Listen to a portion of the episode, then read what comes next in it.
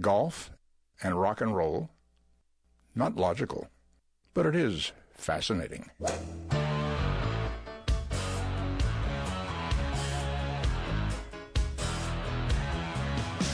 Laying down that big old fairway.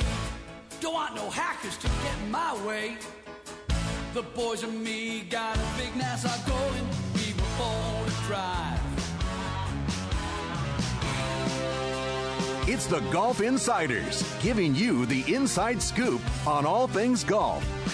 Now, here are your Golf Insiders on 740 The Game. I love to play. Hey, bring me another bucket of balls. We love it.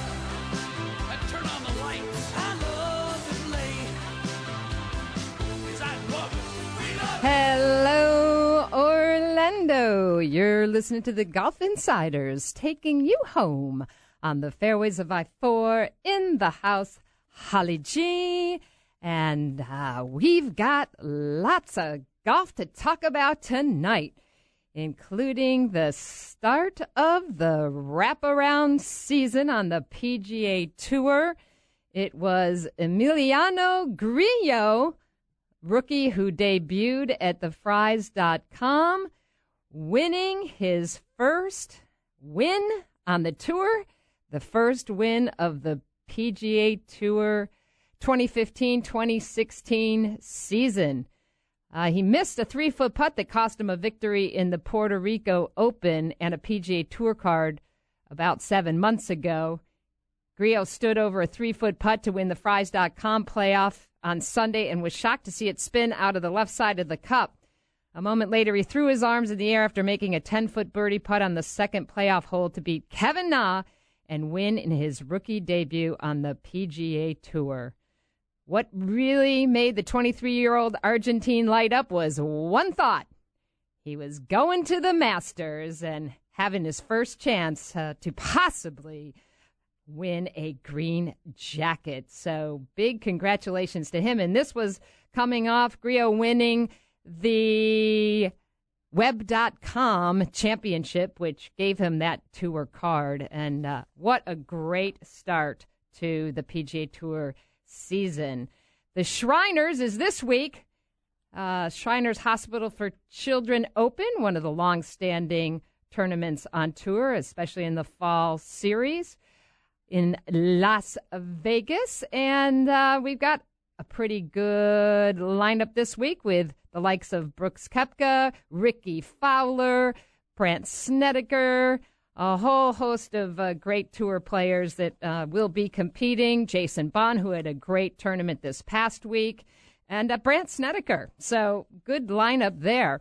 And um, for some of you who know and listen to the show a lot, uh, I often talk about the fact that I'm a suffering Buffalo's Bills fan.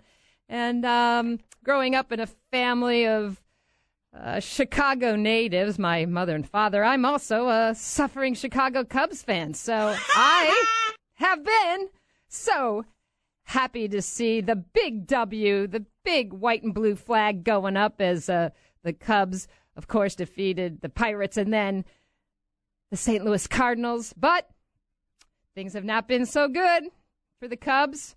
They're uh, on the brink. Will they win tonight? Will they reverse the curse? Well, interestingly enough, I happened to catch the Wall Street Journal, and the front page story is mentioned St. James Cathedral School in Orlando, Florida, that raised the W last week and made it on the front page. Well, how do we connect this to golf, you may ask? Well, we're going to go to one of my favorite people in golf, one of the best PR guys in the business, and he's the director of golf media relations for French Lick Resort. To connect the dots on this for us, another Cubs fan, Brendan Sweeney. Hi, my Oh, friend. gee. How's life in downtown Orlando? Oh well, I don't know. I can't even. You're you you represent a resort Just in Indiana. it. You're you live in Orlando, and uh, you made this thing happen with the the big W. Talk about it. Having trouble hearing your audio, guys. Hello, can you hear me, Brett? I, I can hear you now. All right. So tell us how this happened. How did you get the big W flying over St. James Cathedral? I tell you what, it's it's it's been a hundred and hundred and seven years since the Cubs have won the World Series. And being from Chicago, being from Medinah, Illinois, growing up a diehard Cubs fan, like all the optimistic people that I know and grew up with, the uh, the W flag. You know, when I was living up by Wrigley, Wrigley growing up, we'd be taking the L, and you could see at the end of the ball game, you know, either the Cubs would win, which was rare back then. It did fly the the, the white flag with the W, or they would lose and there was a blue flag with an L. So they had the, the great idea of just marketing the fly the W, hashtag fly the W. Uh, my sister's up in Chicago and she's like, oh, you got to get a flag. I said, oh, that'd be great. So uh, she sent two down to me here in Orlando and sent two down to the French Lick Resort. And I'll tell you that story in a minute. Uh, but Don Helwig, who's the principal at St. James downtown, uh, is a Chicago North Sider, great, great person. I said, "Hey Don, I got a flag for you." She goes, "Let's put it on the pole." So I, I we put it on the pole last Wednesday. Took a picture of it, tweeted it out. Uh, I received a phone call from uh, this guy by the name of Mark Peters with the Wall Street Journal, and he said, "Tell me about the story." So I gave him the lowdown, and sure enough, on the front page of the uh, Wall Street Journal today, there's the story. It's great. It's really exciting.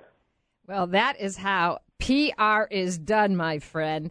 Uh, Grassroots marketing, my friend. That's absolutely how we do it. Marketing for no no dollars, right, Holly? That's right. Well, you, you, know, you've been in the golf business a long time. We've known each other a long time. You represent a terrific property up in Indiana, the French Lick Resort, which has hosted a number of big events over the last couple of years. So tell us uh, about the resort and the connection here too with the Cubs. Well, I tell you what, it's uh, opening day was in April. In April, we kicked off with the uh, our media day for the Senior PGA Championship with Colin Montgomerie winning it. So that's how far back it goes. It's been just such a whirlwind year. And then to wrap it up with this. But as a suffering Cubs fan, we have to rely. I, would like to like call out all the Boston Red Sox fans right now because we need your help, baby. We're down 0 and 3 in the NLCS, and the last time that a team came back from 0 and 3 was in 2004 when the Bo Sox came back to beat the Yankees. There, there so, must be some saint of baseball. Yes. Oh yeah. In the in, in the Catholic lexicon of saints. Absolutely. By the way, all roads go through Boston, and it comes back to Orlando. Gee, you got to follow me on this, okay? Who's the most famous guy in recent times to come out of Boston? Everybody knows him. Number thirty-three, who is the Bird. Larry Bird from French Lick, right? So Larry Bird is from French Lick. French Lick hosted the Cubs in 1907 and 1908. The last two times they won the World Series. In 1945, they had their spring training in French Lick, Indiana, which they were in the World Series. And then um, the Chicago or the, the Orlando connection is in 1908, Joe Tinker from you know, Tinkers to Evers to Chance, the famous triple or double play, and the name right at Tinker Field in downtown here in Orlando. Uh, so Tinker comes down, and he is in downtown Orlando, and he used to attend St. James Cathedral Church way back in the day. So it's divine intervention that the Cubs have to come back because the roads came through Boston, the roads came through French Lick, and now they're in Orlando, Florida. So we could turn this Cubs curse around today. Gee, we could do it. I have am, some faith. That's I, all we have left, and optimism. I'm telling you, B, you know how to pull a story together, but it is uh, it is pretty interesting and a fantastic track you have up there. Uh, wonderful, wonderful golf resort. Fantastic little casino you've got, an amazing uh, hotel. If somebody wanted to put a special place on their bucket list. Give our listeners a, a quick ro- lowdown on on uh, the property. I, I tell you what, we have uh, 3,500 acres. We just did a 600 million dollar renovation to the property. It's great. We have the uh, Pete Dye Golf Course, which was opened up in 2009. And since then, we've hosted numerous championships. The Donald Ross Golf Course was redone in 2007 had the two, had the 24 PGA Championship there that Walter Hagen won, and we're very, very, very proud, G, to be the host for the next two years, which will give us a five-year run, uh, and hopefully be extended with the LPGA Legends. So uh, we're looking forward to that. We're really big on uh, on ladies golf, which I know that you're a huge fan of, um, and that's we're we're really growing the game that way. And we're huge with our with our junior program. We started the caddy program back in 2009, and now we've got uh, 10 kids that either finished college or are in college right now on a full ride, just from caddying. So uh, it's a grassroots effort. Got great leadership. Dave Harner's our director of golf. Uh, Steve Ferguson, Bill Cook, the whole group that put it all together. And I, I'm just lucky enough to to be able to talk about it every once in a while. And with ears like yours, G, thanks for the thanks for thanks for the uh, for the lean to. I appreciate it. You're welcome. And Juli Inkster was the winner of the Legends event this year, uh, the Solheim captain. So that So, was that was terrific and they- momentum. They came, they came back from one of the biggest defeats. So now we can tie in Captain Inkster, and now we can tie in more French Lick, and now we can tie in with hopefully a, a, a four-game sweep of the uh, of the Mets, and then we'll be looking at the World Series. So, and you know what, G? You know what day today is, G? What? It what- is Back to the Future Day. Oh! Oh! oh. We have McFly and Doc Brown go back. You know, they they they fly in. You know, until today. I think today was ten twenty one eighty five. you. And You are 10, absolutely. 21, 15. You're absolutely. And that's when the Cubs won the World Series, so it has to happen. Absolutely right. We have created the complete mojo right here on the Golf Insiders. B, if anybody can do it, we can. Oh, actually, I, I have my daughter Maggie Moo do it upstairs. She's listening on the radio up top. So, hey, Moo, what's going on? All That's right. great. Well, thank you, Brendan Sweeney, one of my favorite people in golf, calling in from Orlando. And uh, we want to reverse the curse. Oh, we got it, baby. We're going to do it tonight. All right, my friend. Thanks so much. You're listening to the Golf Insiders. 96.9 the game. Stay with us. We have uh, Michael Collins from ESPN.com coming up next. Quite an impact, actually, uh, when he sank that three iron and hit me in the back of the head. I can't believe I'm into this. I really hate to lose. Asking forgiveness. Got the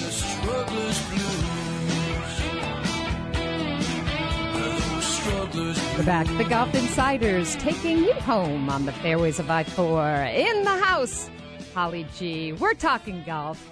And uh, boy, if that segment didn't shake you up a little, this one sure too, because I have one of my favorite people in golf on the line. And I always ask this question when I'm about to introduce him How do you become a super sleuth golf reporter for the biggest sports network, ESPN?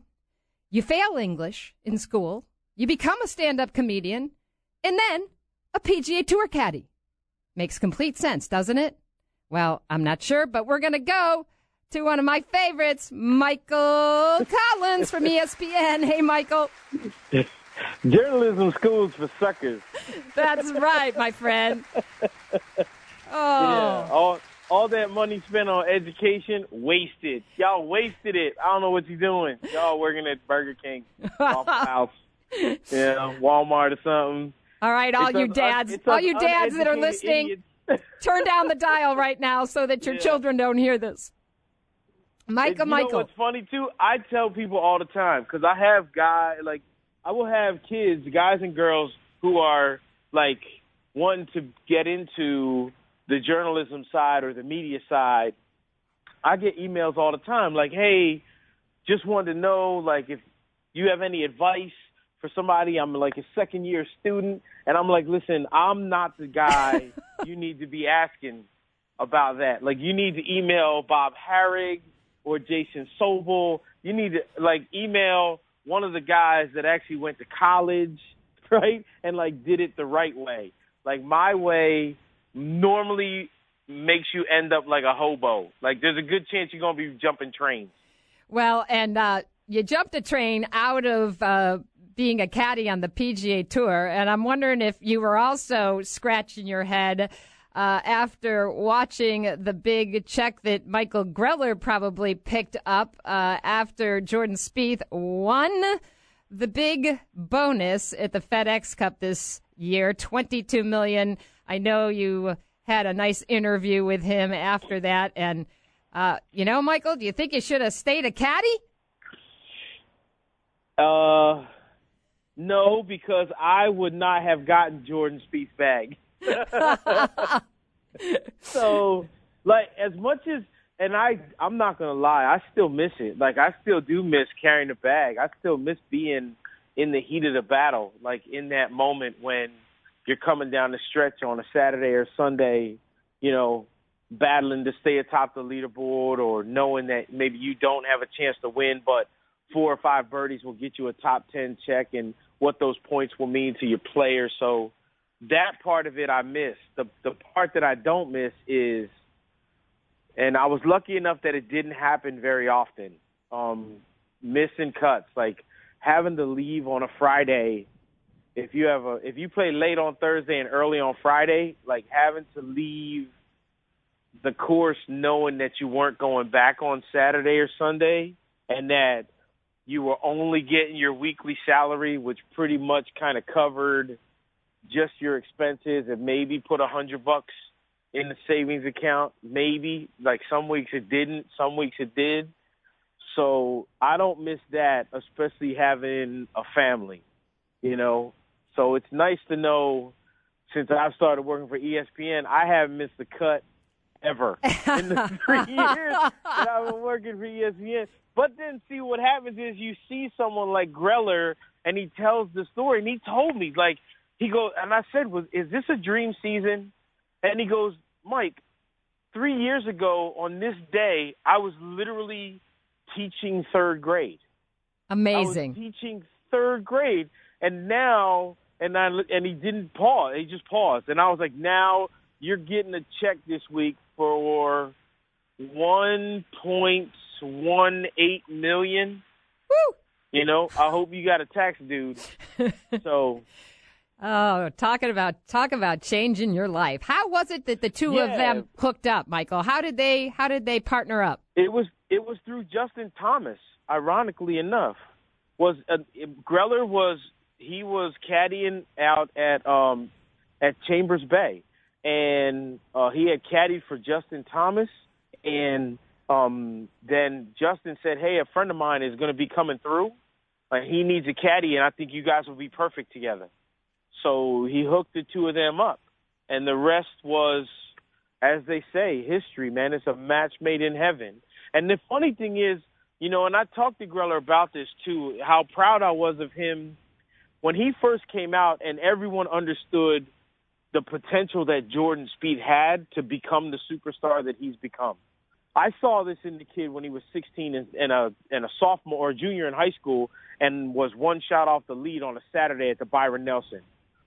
So when Greller caddies for Jordan and he comes out on tour with them, well, it's a small community of caddies. It's not a very large community. And there are a lot of caddies that have been doing it for a long time that are out of work. They just, you know, they're guy who they caddy for for a long time, maybe lost his card or whatever. And it's a, it can be a very cutthroat business.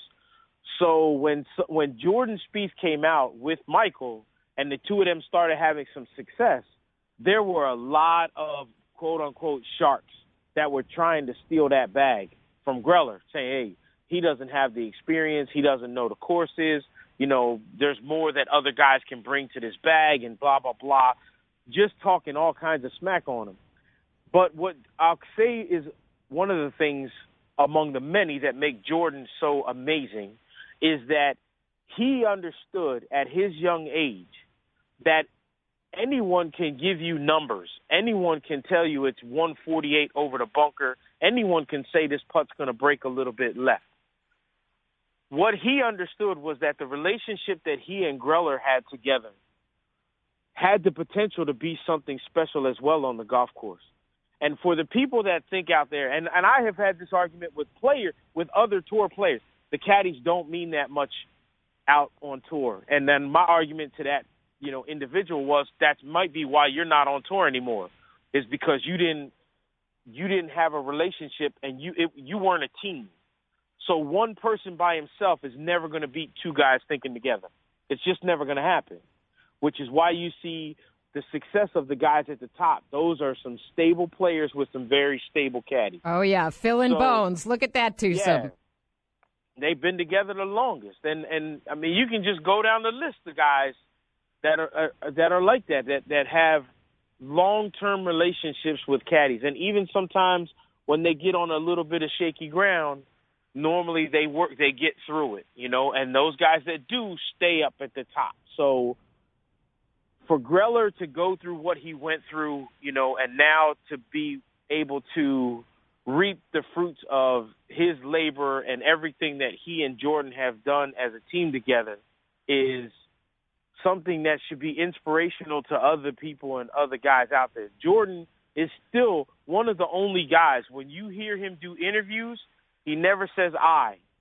I love Rarely. it. He almost always says we, me and Michael, me and Michael, me and Michael did this, me and my team did this, me and so to have a kid at his age still with all the success and spotlight that is being shined directly on him want to deflect some of that light and go, listen, it's not just me. But I mean, and you read the article that I did with Greller. You know, Greller's the first one to also. He's the same way. He's like, look, I didn't hit one shot. Exactly.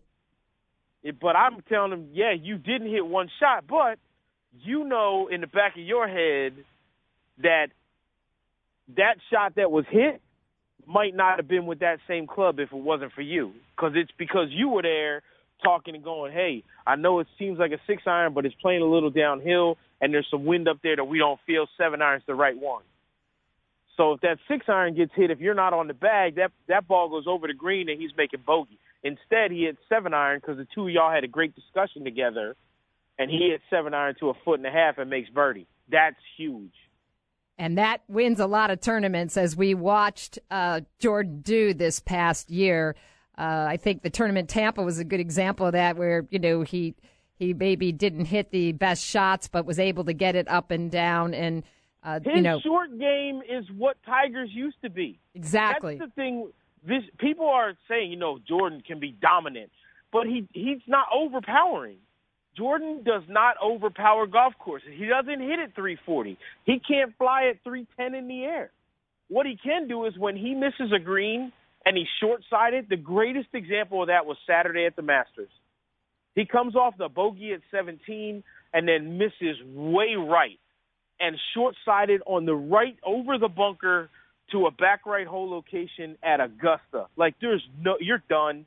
You're done. Like everyone was thinking, oh, here comes the Rory collapse. And this kid hit a flop shot off of the Augusta tight lie to that hole location, and that thing stopped five feet away, and you were like, whoa, what the beep was that? Right? And then Right. you're like, well, there's no way he's going to, in this situation, coming off that bogey at 17, he can't make the putt, can he? And that thing was dead center with perfect speed. And when that went in, like I looked at the guys around me and I said to all the guys sitting there, I go, he should do the Vince Carter right now. It's over. Like he should do when he Vince was hanging on the rim in the dunk contest, just telling everybody it's over. It's over. It was over right then. We're talking to Michael Collins from ESPN.com. Couldn't agree with you more. All this year, everybody's saying, ah, you know, his game, Jordan's game is okay. Okay. All right. Model of consistency. What's wrong with consistency? I just heard Rickie Fowler say the thing he's focusing on this year is consistency. Uh, I think DJ would like to have a little more consistency in his game and that U.S. Open major for a few less yards in that driver. Don't you think? No, I don't. For as far as DJ goes, DJ is going to keep his length. And you remember, the only one dude has won at least once for the last nine years in a row. That would be Dustin Johnson. Like, you think he trading that in? And he did that while taking a whole bunch of time off, you know, for, you know, whatever. We'll just say a rest period, right? Like, he put himself in timeout. Right. Exactly. Anyway, so would he trade that yardage in? Hell no. He ain't trading that yardage in because you know what? He's going to keep knocking on the, that major door. And as long as you put yourself in position and knock on the door, at some point, either the door's going to open or you're at least going to punch your hand through the window. and there's nothing wrong with that. Like, there's nothing wrong with that. But Rickie Fowler, on the other hand, the year before last, when he had four top fives in the majors, and everyone was like, "Here we go." And this year at the majors, eh, not eh, not so good. I bet if you ask Rickie, listen, would you like the Players Championship win and a win at the playoffs, or do you want four top fives in the majors? What do you think he's taking? So these guys can say because they have to. They're not dumb. They're not going to be like, eh, you know what? I don't mind playing 20 weeks where I'm just not that great as long as I'm getting two wins. That sounds horrible. Like no sponsor wants to hear a player say that. So they have to say, you know, the most important thing is for me to work on consistency. Do I really think they buy into that? Hell no. I hear you, Michael. I hear you. Who's our breakout player for 2015 2016? Who should we be keeping our eyes on? Ooh. Oh. I give you, Uh, you know I give you what, 15 honestly- second soundbite on this one. I don't one. know. No, I don't. I honestly don't know yet. I don't think that guy has popped his head up. I think it would. The easy answer would be for people to say Emilio uh, Giuliano, but I don't think we've seen how that's going to play out for the whole year. Well, I want to see. Ask me. Ask me in March. Ask me in March once the tour has really started to got to kick into gear. Once they start doing the Florida swing, then I'll be able to go. Okay, look, this is the dude you really need to watch because he's been top ten in and top five in, and just staying consistent. Who's the Daniel Berger going to be? We didn't really know who Daniel Berger was going to be until the Honda when he put himself in that playoff, and then stayed consistent after that. Well, Emiliano came out of that class of 2011 along with Justin Thomas, Jordan Spieth, and the PGA Tour Rookie of the Year, as you mentioned, Daniel Berger. So that may uh, be some luck behind uh, behind his game. We'll see, Michael. I hope we can catch. Grillo. I hope we can catch up with you. My girl said he looks like a Fraggle. Well, I hope we can catch up with you before March. But it's great to have you on the show, my friend. Check him out, Michael Anytime. Collins, E ESPN.com. You're listening to the Golf Insiders. We've got a lot more golf talk coming up. Stay with us. Hey, Harry, thanks a lot for all the security you provide for us. Well, it's my job to keep all those nuts away from you. That's just the way it is. Don't play at Pebble, won't pay the price. I love my Muni, I think it's nice. It'd be good to just make part. We're back. The Golf Insiders taking you home on the fairways of I 4 in the house. Holly G. And uh, as we mentioned, Emiliano Grillo wins the Frys.com as the PGA Tour kicks off the wraparound season. First win, first tournament of the year. And uh, Emiliano coming off uh, the win at uh, the web.com tour to gain his card. Champions Tour, Bernhard Langer, the driving machine, wins by three at the San Antonio Championship. It's his 25th victory, shot a 7 under 65. And uh, that tightened up things in the Schwab Cup, which is the uh, Champions Tour version of the FedEx Cup. Tightened the lead between Colin Montgomerie and Jeff Maggert. Uh, Langer is now in third by about 27 points over Maggert and 66 points over Collins. So that is coming down to the wire. And the LPGA's over in South Korea uh, finished up the Hana Bank Championship, and Lexi Thomas Thompson, sorry, broke out of a crowded pack on Sunday to win. It was her second victory of the year and sixth overall. So. Um, Things still happening over at the LPGA Tour, probably another uh, four weeks over in Asia before they head back here to Florida, Naples for the CME Championship, their final wrap up of the season. And we've got a little more golf to talk about with one of our favorites who uh, we miss a lot here in Orlando. He's now up in beautiful Hilton Head, South Carolina, working for the Island Packet as well as Prime Sports Network and PGAtour.com. Jeff Shain, hello, my friend. How are you doing? Long time no discuss. I know. I, it's hard to believe we're at the end of October. Still so much golf to talk about. That's what I love about the wraparound season. Um, how about you? I think that uh, uh, I know a lot of people kind of turn off during the uh, during the fall part of the year, but it's really a chance to maybe get a uh, look at guys who are coming back from injury. Some of these new rookies, if if you hadn't heard of Emiliano Grillo before, uh, get to learn him. And I'm sure you, you've you've talked about it with uh, with some of the other guys, but uh, this is another one of those golfers who comes from the high school class of 2011, the same one that produced Jordan Spieth and Daniel Berger and Justin Thomas. Uh, it, just another young gun who's 22, 23. I think he's actually 23, and uh, right now the hottest golfer on the planet. Uh, two starts, two wins in a three week span. I know, and he's at the top of the FedEx Cup at least for for, for two weeks, right? Well, we'll see. Uh, uh, we'll see who wins this week uh, in Vegas. Uh, so uh, you could uh, uh, he could get uh, beaten out there, but hey, you can always say that he led the FedEx Cup at some point during the season, and uh, I, I think that he's he's got a really brilliant future. Last year or last season, however you want to phrase it with with the wraparound. But uh, heading into this this wraparound season, Grillo had actually put together eight top tens uh, over the course of 2015. But if you weren't paying real close attention, you didn't notice them because it happened on four different tours, uh, including a playoff loss in Puerto Rico. Uh, so uh, if you if you watched the progress over the different tours, you could see that this kid had a lot of talent, and he was very very impressive in the Web.com finale before uh, before sinking a 25 foot putt to win it. Yeah, absolutely. And and an, another guy in that class, uh, Ollie Schneider Schniederjans. Yes. um, along with Patrick Rodgers. So you know that's a pretty packed packed field there of those guys from 2011.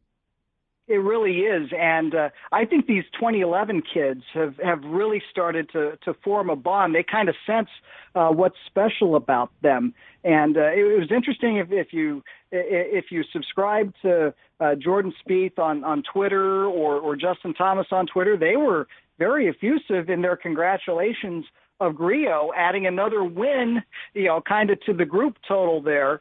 Uh, Justin Thomas was a little funny. He said, uh, "Go back to Europe." Uh, please. But uh, but uh, I, I really think that these guys, over the years of of junior golf in particular, and for most of them having played each other in college, uh, have really kind of developed a bond. And uh, this is this is going to be a really good group of guys to uh, to watch as they go along. Uh, some people were comparing it to the, uh, the PGA Tour Q School class of 1971, which included David Graham and uh, Lanny Wadkins and Tom Watson. So uh, you know that was a heck of a class too. Well, and he beat out some, you know, big players that were on his heels, Justin Rose, as well as Rory playing in this in this field. Uh, yeah, and, and Rose was right in it uh, until the back nine on Sunday. He definitely had a chance. Uh, Rory, I think, is still uh, getting back into the swing of things, and honestly, I'm not sure that that that he was 100% focused on this one because he's got four big European Tour events coming up, and he is the race to Dubai leader.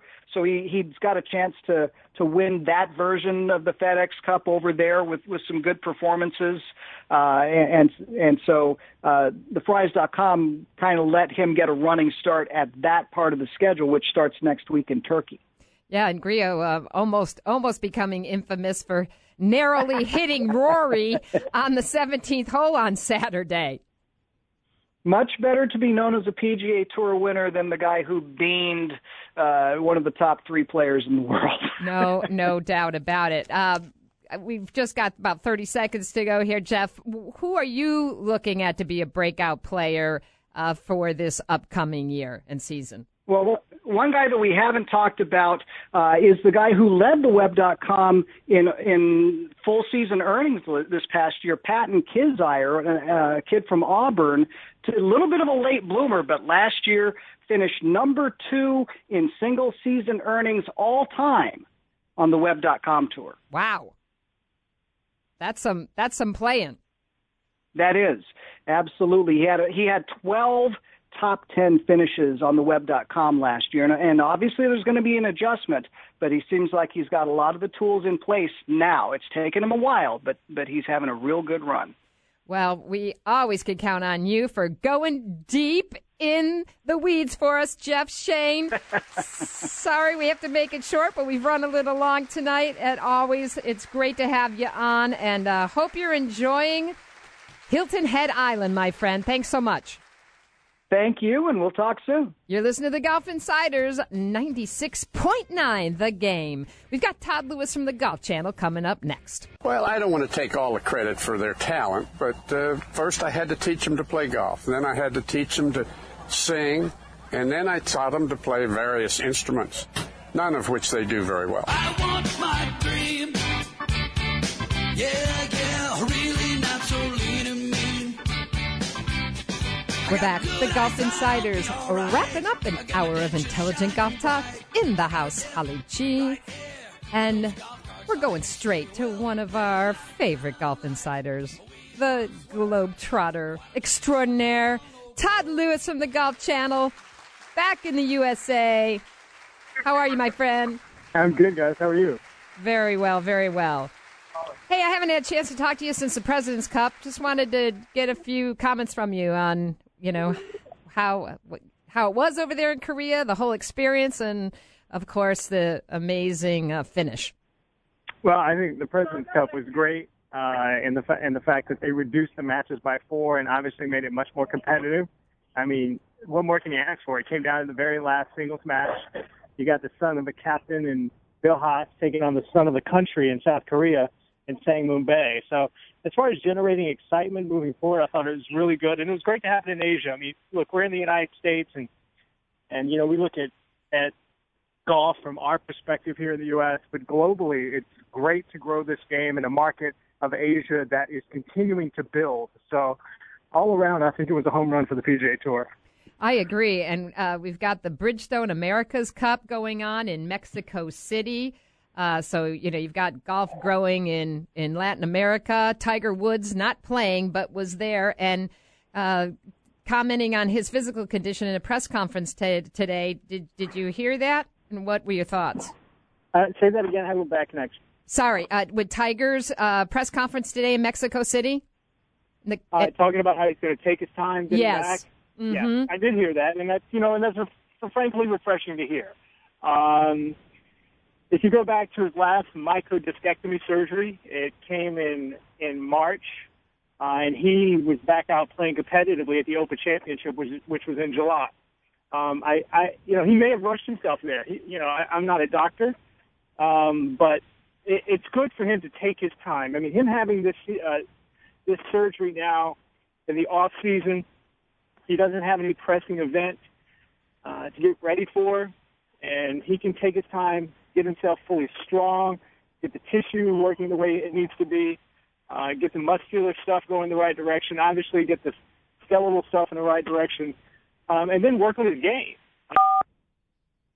Yeah, I, I think it's a very smart move by Tiger because he's going to be 40 in December.